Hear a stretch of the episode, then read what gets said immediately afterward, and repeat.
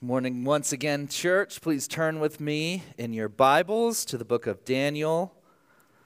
We are going to be in Daniel chapter 5 this morning. Daniel chapter 5. Please turn with me there. As you're turning there, I do have some uh, sad news to share. Uh, so, um, Bible Baptist Church in Kokomo is a church that Emily grew up going to. It's a church that her parents still go to. It's a church we were married in, and uh, they ha- uh, experienced somewhat of a tr- uh, tragedy this last week. Their uh, Paul Weaver, their longtime youth pastor, uh, unexpectedly passed away. he had just he was there. He was Emily's youth pastor, and he had just a few months ago he and his wife, uh, they have two girls in college. He and his wife had just moved to Arizona to be a part of a ministry out there. And um, he uh, went on a bike ride this last week and and just passed away suddenly and unexpectedly on the bike ride. And so, uh, heartbreaking, obviously, for family and for the church. And so, um, certainly, uh, we want to be keeping them in our in our prayers. So, um, yeah, we. Uh, uh, if you know anyone at Bible Baptist, I know I'm, I'm, they would appreciate you reaching out. Uh, when Pastor Kevin died, I know it meant a lot to me when uh, people from other churches reached out to me and just let me know they were praying for me and for people in our church. And so I know it would mean a lot to them. If, if you do know anyone there to reach out, reach out to their pastor. Keith is their, is their pastor's name, and you'd certainly be praying for him. So let's, before we jump into Daniel chapter 5, let's go before the Lord in prayer and let's pray for our brothers and sisters at Bible Baptist Church. Heavenly Father, um, we come to you this morning. Um,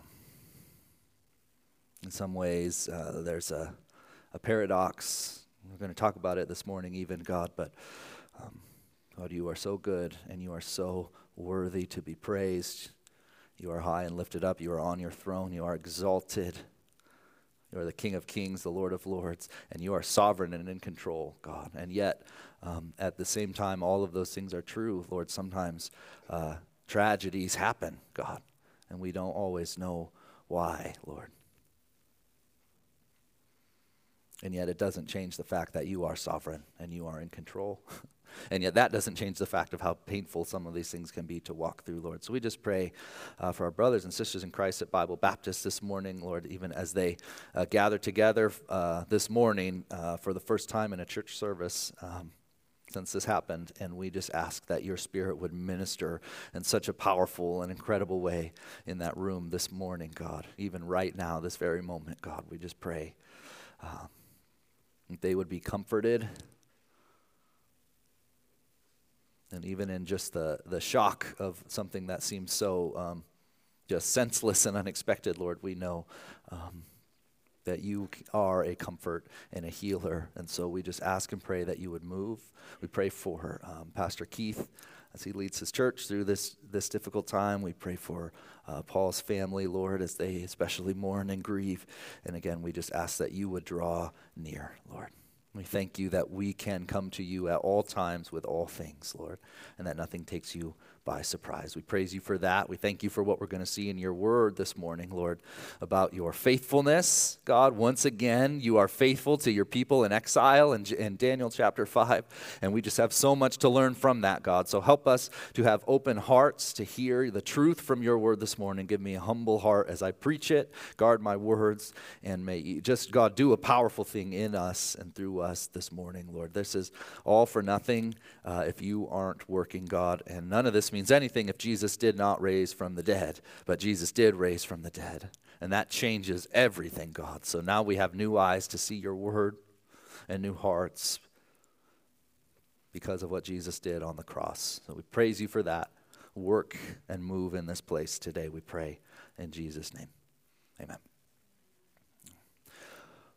Well, uh, last Sunday evening, we had the privilege of Les Peters from Guatemala coming and sharing. Many of you were here to listen to uh, that update and what the Lord is doing in Guatemala. We took a trip to Guatemala this last summer, and we're taking another one in September. And so we're praying that many of you will be able to join us uh, in September to go back to Guatemala. One of the many highlights of the Guatemala trip this summer was a hike down into a sinkhole. I should have a picture for you. Pictures don't do it justice, but this is me taking taking a, you can see barely there the team uh, is kind of right. You see there are little shiny heads, and then way up there is the bright light of, of the ground, and then it, there's a sinkhole, and then I kind of went up on a higher level then and took this picture of the team. And so we hiked down into that, and it, it, because it had rained uh, recently before, the path was just super muddy. It was very treacherous, and it was specifically treacherous uh, for one person on our team who just simply did not have the right shoes for something like this.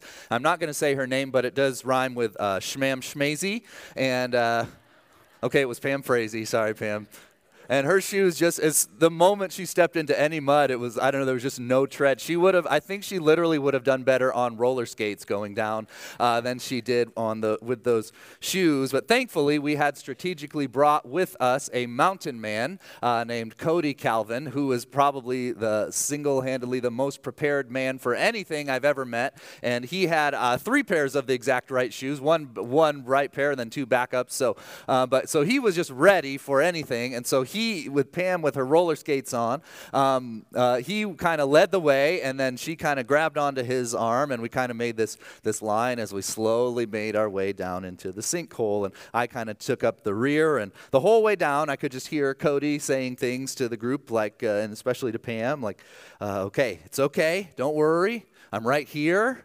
We got this. We're just going to go nice and slow. It's going to be okay. We're going to make it.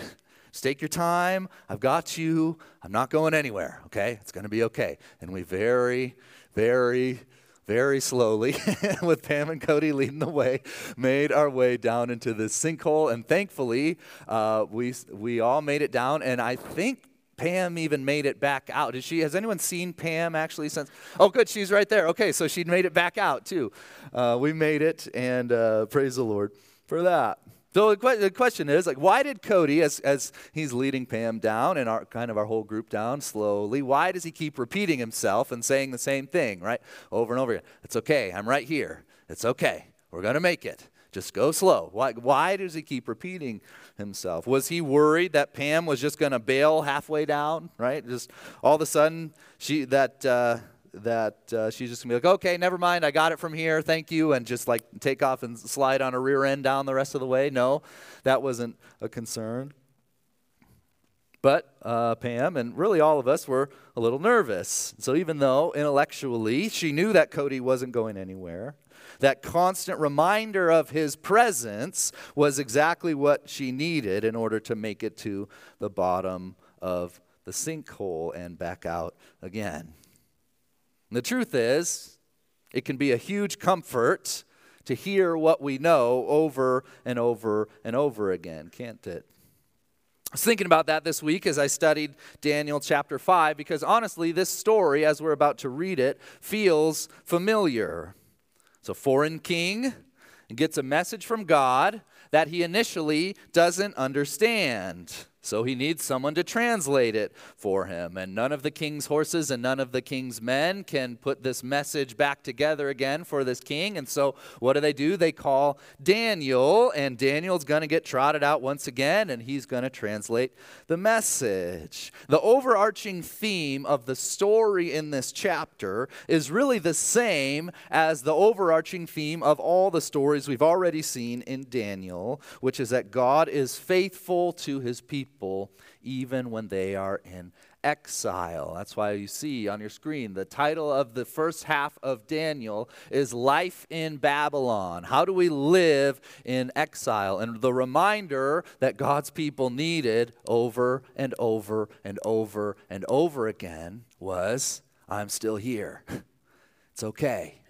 I'm not going anywhere. Things might look dark and scary and slippery, but I am still here. We saw that in Daniel chapter 1, right? God is faithful to provide for his people when they can't eat the king's food. And then again in Daniel chapter 2, God was faithful to show Daniel the content of Nebuchadnezzar's dream and the interpretation. And then Daniel chapter 3, God was faithful to deliver Shadrach, Meshach, and Abednego from the fiery furnace after they didn't bow down. Daniel chapter 4, God was faithful once again to show Daniel the interpretation of Nebuchadnezzar's dream. And then he humbles Nebuchadnezzar and until Nebuchadnezzar learns that God is indeed God, and then he restores the kingdom back to him. And now we're in Daniel chapter 5, and once again we're going to see God's faithfulness to his people in exile once again.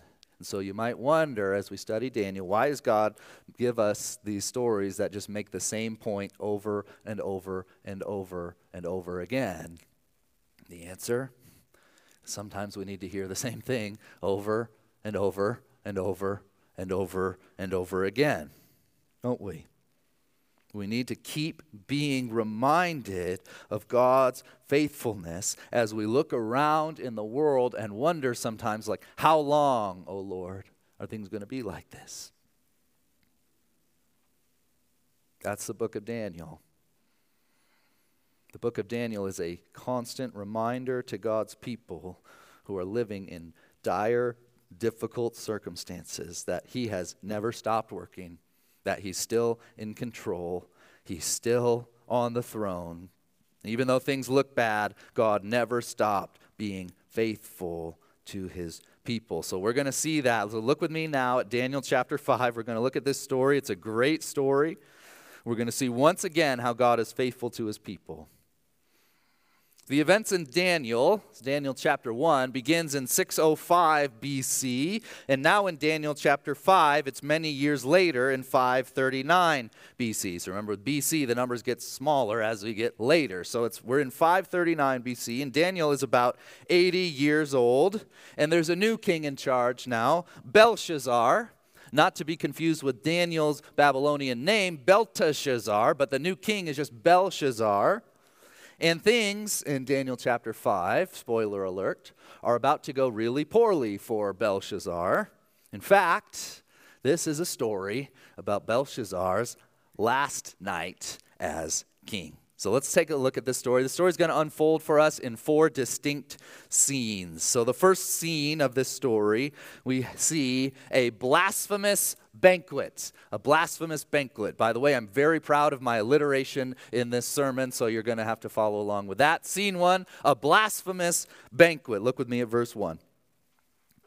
King Belshazzar made a great feast for a thousand of his lords and drank wine in front of the thousand.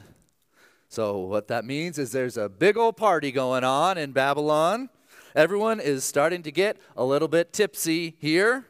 King Belshazzar is uh, especially getting tipsy, and uh, he says he drank wine in front of the thousand. So usually the king would have been like kind of sequestered off on his own, but he's like feeling so good from all the drinking that's going on that he decides he's going to go out in front of all the people that uh, that are at this big party, all these thousand people, and then he has what he thinks is a good idea, but actually is a very bad idea. Let's see what that idea that he has was. Belshazzar, when he tasted the wine Look what he did. Commanded that the vessels of gold and of silver that Nebuchadnezzar his father had taken out of the temple in Jerusalem be brought, that the king and his lords, his wives, and his concubines might drink from them.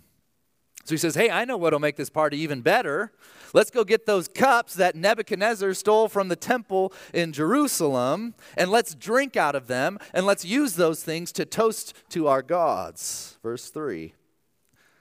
Then they brought in the golden vessels that had been taken out of the temple, the house of God in Jerusalem, and the king and his lords, his wives, and his concubines drank from them. They drank wine and praised the gods of gold and silver, bronze, iron, wood, and stone. This, simply put, is blasphemy. This is like unspeakable what he's doing. You might remember in 2 Samuel chapter 6, when the Ark of the Covenant was being brought to Jerusalem, the Ark was about to, to tip over, and Uzzah reached out and he caught the Ark. And because he reached out and he touched the Ark to make it not fall over, God struck him dead immediately just for touching it. So you can imagine how God feels about what's going on here in Babylon. Belshazzar has taken these holy objects that have already been desecrated by being put in this temple to the pagan gods in Babylon, and he's actually taken them out and says, "Let's use these and drink out of them and uh, and make toast to our God, but using them to these false idols." This basically what what Belshazzar is doing is 100% just spitting in the face of God Himself right? That's, that's the bottom line, what he's doing here. He's saying those, those uh, Israelites think that their God is the true God. We're going to show them. We're going to use these things that are holy objects, and we're going to use them in worship of our own gods. And that, in simply put, is blasphemy. So, what happened? Did God sit idly by while this took place? He did not. Something crazy happened, actually. Verse 5, look at this. Scene 2, a scary sight. Here we go. Verse 5 Immediately the fingers of a human hand appeared and wrote on the plaster of the wall of the king's palace opposite the lampstand. Can you imagine? A hand appears out of nowhere, starts writing on the wall. Belshazzar is probably wondering if maybe he has, in fact, had a little bit too much to drink, right? Am I really seeing this? A hand shows up and starts writing on the wall. Continuing in verse 5, and the king saw the hand as it wrote. Verse 6, then the king's color changed, and his thoughts alarmed him. His limb, limbs gave way, and his knees knocked together. This is supposed to be very funny, like this is a comical thing that's taking place because we don't see yet what the writing on the wall is. So if this is like a movie with the, the editorial decision that's being made here, we see that there's a handwriting on the wall, but like now the camera zooms in on King Belshazzar and we just see his reaction to what he's seeing happen on the wall. And what we see is that he turns white and his knees knocked together and says his limbs gave way. Now, here's the thing, church. I hesitate to tell you this because I guarantee this is the only thing that you're going to remember from this sermon. I'm going to tell you anyway. So, the idea his limbs gave away, the literal interpretation of that is the joints of his loin were loosened. Now, use your imagination. What do you think that means? What it probably means, I'm sorry to say this in front of our special guest, he probably pooped his pants, right? That's kind of what the author is telling us. So we can all be mature about this, right? But that's what that's the uh, the picture that we have here. Th- that Belshazzar sees this writing on the wall. He immediately turns white. His knees are knocking together, and he soils himself. Okay, so that's uh, that's what is happening here. Come on, people, grow up. I mean, come on, let's. So that brings us now to scene three where we see a royal request. A royal request, verse 7. The king called loudly to bring in the enchanters, the Chaldeans, and the astrologers. The king declared to the wise men of Babylon Whoever reads this writing and shows me its interpretation shall be clothed with purple and have a chain of gold around its neck and shall be the third ruler in the kingdom. Then all the king's wise men came in, but they could not read the writing or make known to the king the interpretation. Then King Belshazzar was greatly alarmed, and his color changed, and his lords were perplexed. We've seen this story before, like I said, haven't we?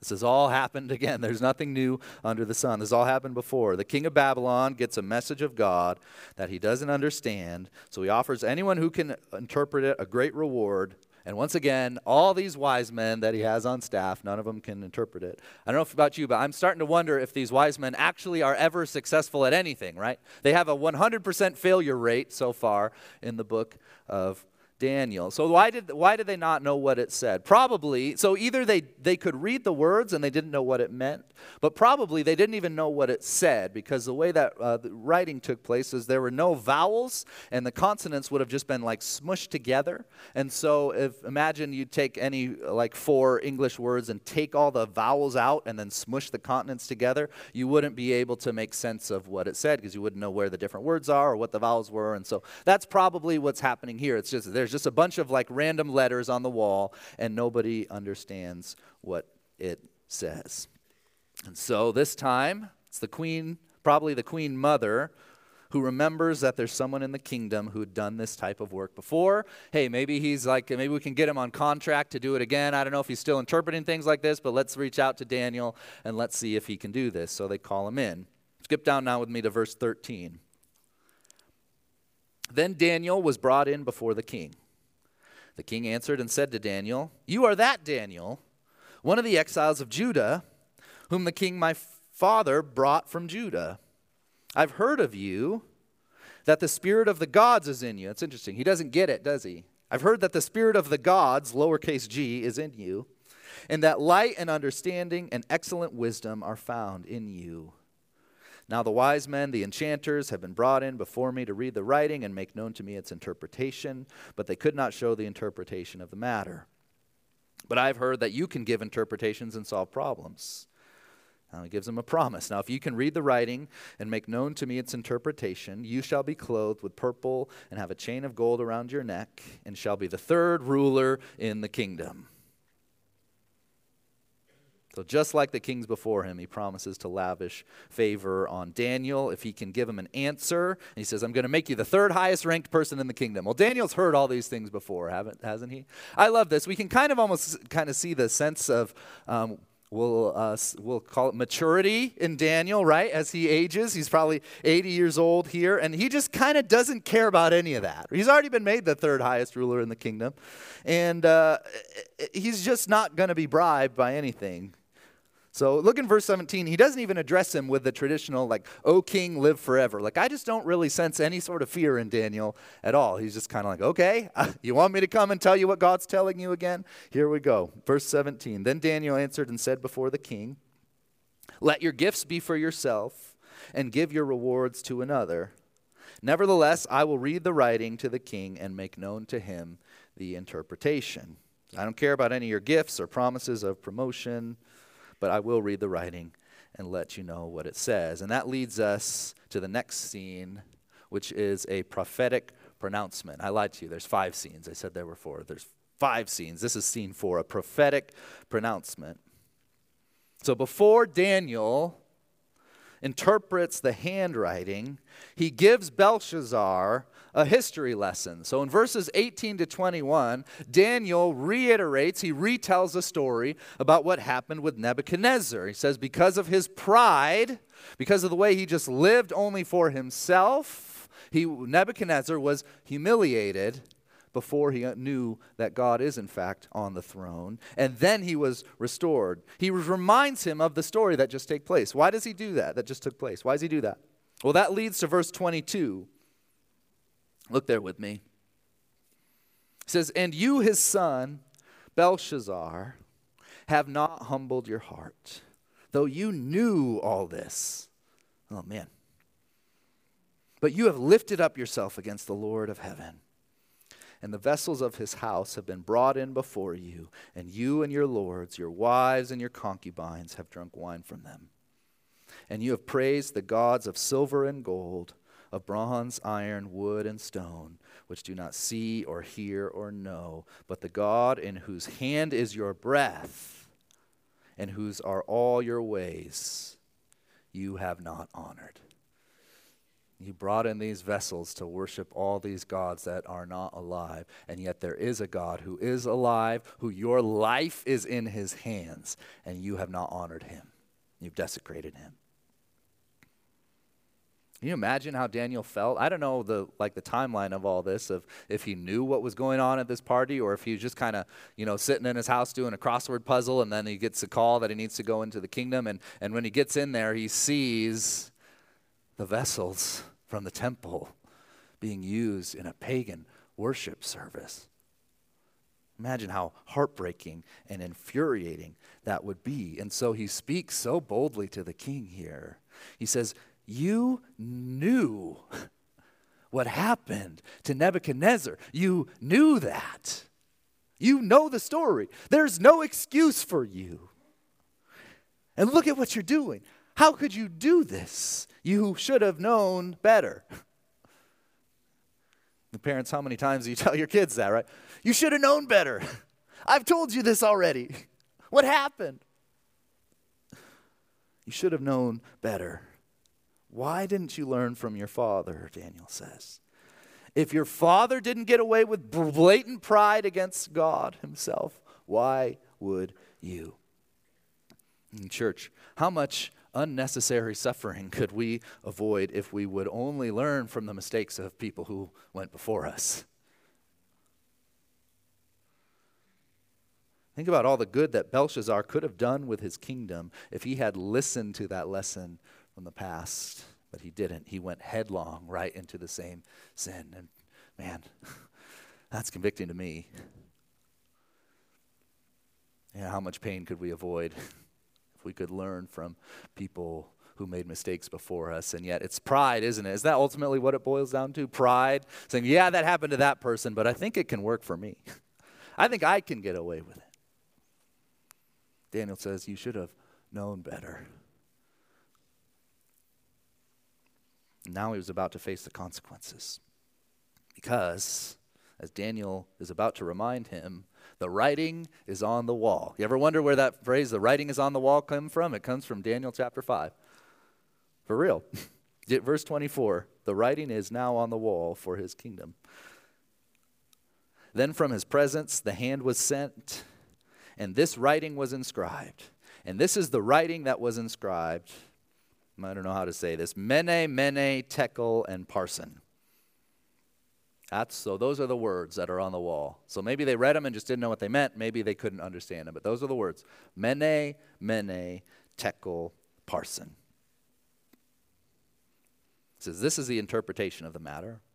Mene, God has numbered the days of your kingdom and brought it to an end. Tekel, you have been weighed in the balances and found wanting.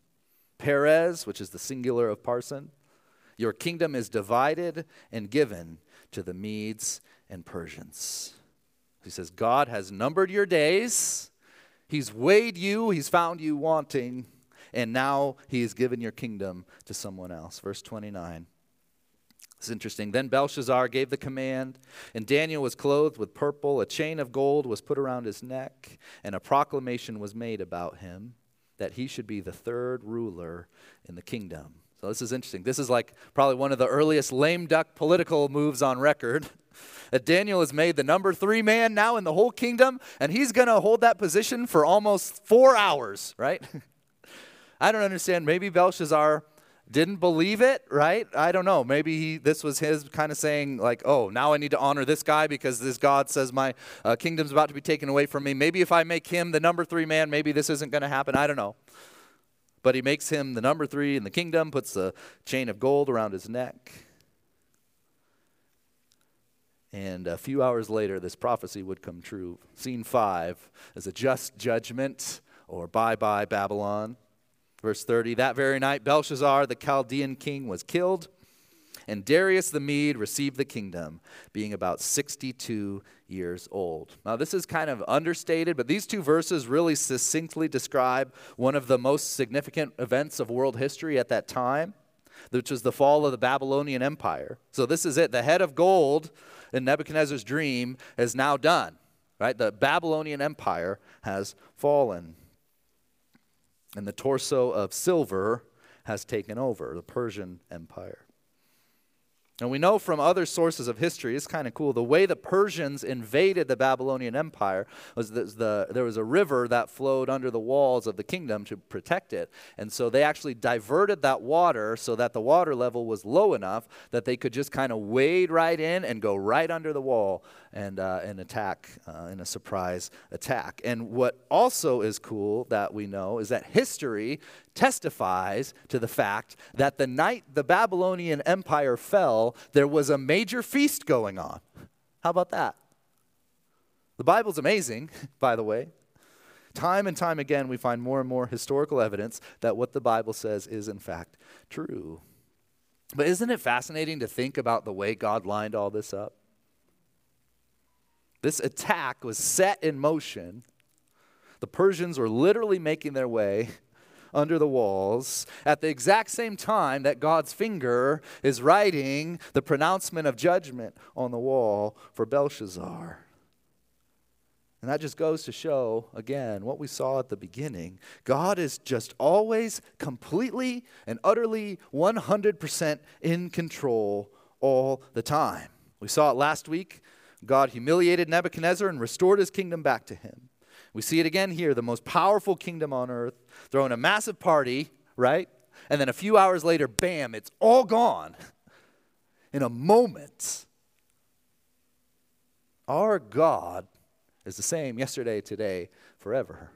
Our God that we worship today is sovereign in the same way that God was sovereign back in 539 BC. Sovereign means completely in control. There is nothing that happens ever that surprises God.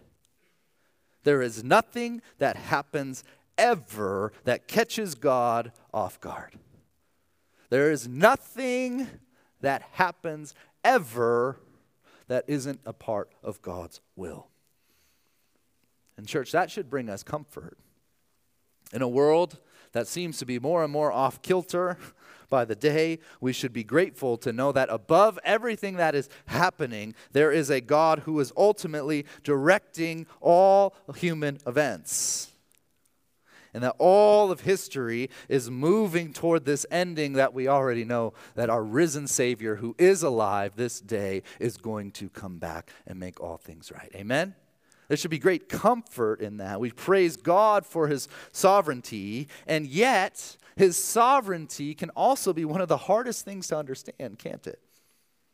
Because if God is fully in control, there is an elephant in the room, isn't there? Which is why does God let terrible things happen? If God is in control, why is there so much suffering? Why doesn't God do something about it? I just opened up a new, as I was preparing this sermon this week, I opened up a news website, top headline Five killed in Raleigh shooting, 15 year old in custody. It's heartbreaking. Did God really want that to happen? Why? As we pray for our brothers and sisters at Bible Baptist this week, it's impossible to escape the question like, why, God? Why did you let that happen? Some of you have lost parents or lost a child or given birth to a stillborn child or any number of tragedies, right? And how do you not wonder, God, if you are sovereign, why did this happen? This is a difficult question. We can't just gloss over. It. In fact, of all the arguments like that you can make against the existence of God, I think this is probably the most compelling argument that a person could make. If God is sovereign and all powerful, why is there so much e- evil and, and tragedy and heartbreak in the world? It's a really hard question.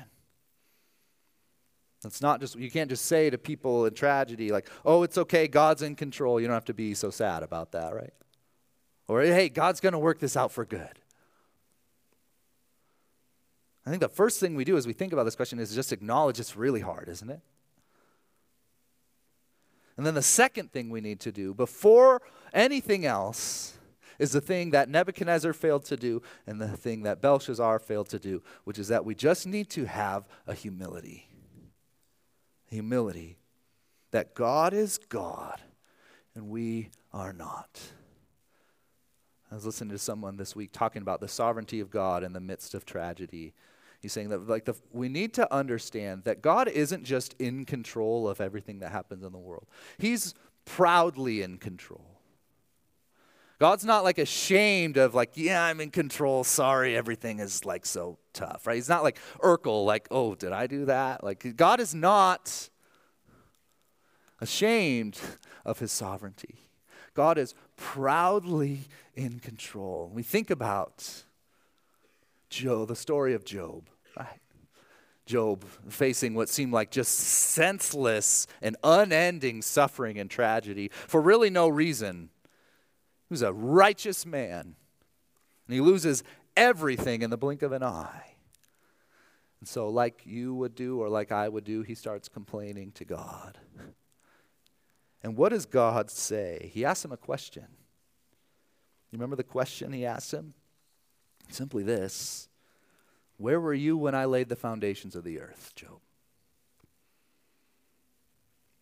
Who's God here? Is it you or is it me? And God is not being cold or heartless here. Like he's not saying like grow up. I don't care about all that. I'm God, you're not. No. He's reminding Job the most loving thing possible, which is I am God and you are not. And that leads us to our third way to approach God's sovereignty, recognizing, first of all, that it is difficult and we're not going to have all the answers to these questions, number one. Number two, we need to be able to be humble to say uh, there is a level in which God knows more than I do. And that's a good thing. And then the third thing we can do is just rest in his sovereignty. Rest in the fact that God is sovereign over all things. Because the reality is that evil exists and horrific suffering happens. That is just the reality of the world we live in. And because of that reality, that li- this leaves us really with three options of how we can respond to the reality of, of the fact that evil and suffering exists in the world. Now, this is kind of smushing together a whole lot of philosophy and a, like a gross oversimplification, oversimplification of it. But basically, as I see it, there's three options. Option one, there's no God. All suffering is random. All of life is meaningless. If you want to try to create meaning in the days that you have, go ahead. But all of the suffering, everything that happens to us is random and is not directed by anything outside. There is no God. Good luck with trying to find meaning in this life. That's option one. That option is not super appealing to me. Option two there is a God, but he's powerless to do anything about the suffering. There's a God, but like the suffering that goes on is outside of his control. He can't do anything about it. Or he's just a distant God. Like maybe he set the world in motion, but now he's taking a step back and it's just kind of human beings are, are running the show. It's option two. I think that leaves us with just one more option that there is a God, he is in control. And even though I'm limited in my ability to understand the world and know why certain things happen, that same God loves me and cares for me and walks alongside me in my suffering. That same God, who is sovereign over all things, never leaves me or forsakes me. That God is perfect in his power. That God promises to make all things right and in just in the end. He promises that the evildoer is not going to go unpunished. And that God calls me to take refuge in him forever and ever. There's still unanswered questions in option three. But praise God that we can know our suffering is not random. And we don't we won't understand it because we weren't there when God laid the foundations of the world. But we can rest in it. He is good. He loves you. And this is good news. so, as we near the end of our first half of Daniel here, I just think God has given us this book because we just need to remember time and time again. God is faithful and he is sovereign over all things. And we are taking a, over just a snapshot of a time when God's people were in the midst of just the whole world being com- in complete upheaval. And even in spite of that, God was always in control. This story takes place towards the end of Daniel's life. And he's about to go through one more test. Spoiler alert. These events take place in the end of Daniel's life. I don't know how many years there were. I don't know what life was like for him in, in between Daniel chapter 4 and Daniel chapter 5. Maybe there were times when he was continuing to doubt, continuing to question, continuing to wonder God, why haven't you done anything? Why are we still in exile? Why does it look like evil is prevailing over us? Why are you allowing us to be governed by these people who just profane your name, God? God says, because I'm in control, and I've been in control the whole time. And nothing happens outside of my will. Praise God for that, amen. We need that reminder like Cody walking Pam down, saying, I'm here. It's okay. I'm still here, and I'm not going anywhere. God says the same thing to us.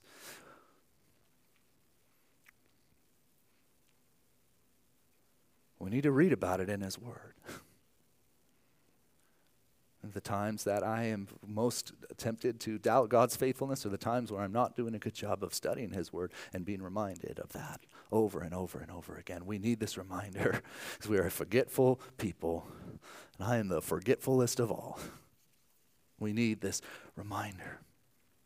He is faithful.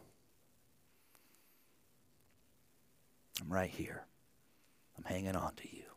Jesus says, even if you let go for a moment, I'm still right here. You can trust me. How do we know that God is faithful and we can, can be trusted? Because he sent us his son.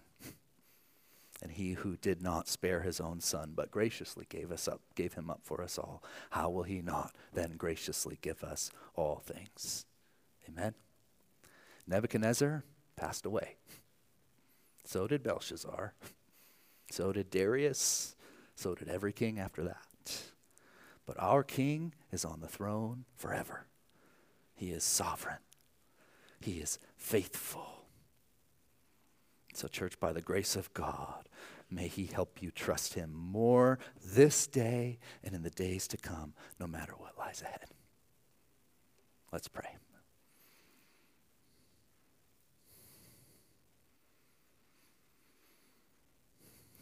God, we thank you. We praise you for this reminder that we need again. that you are faithful, that nothing happens outside of your control. God, we confess our complete and utter inability to understand all that is going on, to understand why certain things happen. We don't get it. Lord, even in that inability to understand, help us to have humble hearts and to recognize your faithfulness, God, no matter what. You are God. We are not. We weren't there when you laid the foundation of the world. But when you laid the foundation of the world, you were thinking of us. We were in your mind. You created us. You didn't have to. Then when we rebelled against you, Father, you sent your Son to save us. You didn't have to. And then he rose again. So that way we could spend eternity with you and with one another, with brothers and sisters all over the world, from every nation, tribe, and tongue, worshiping you. You didn't have to, God, but you did. We praise you. We thank you. You are worthy of praise, God. Help us to remember your faithfulness. In Jesus' precious name, amen.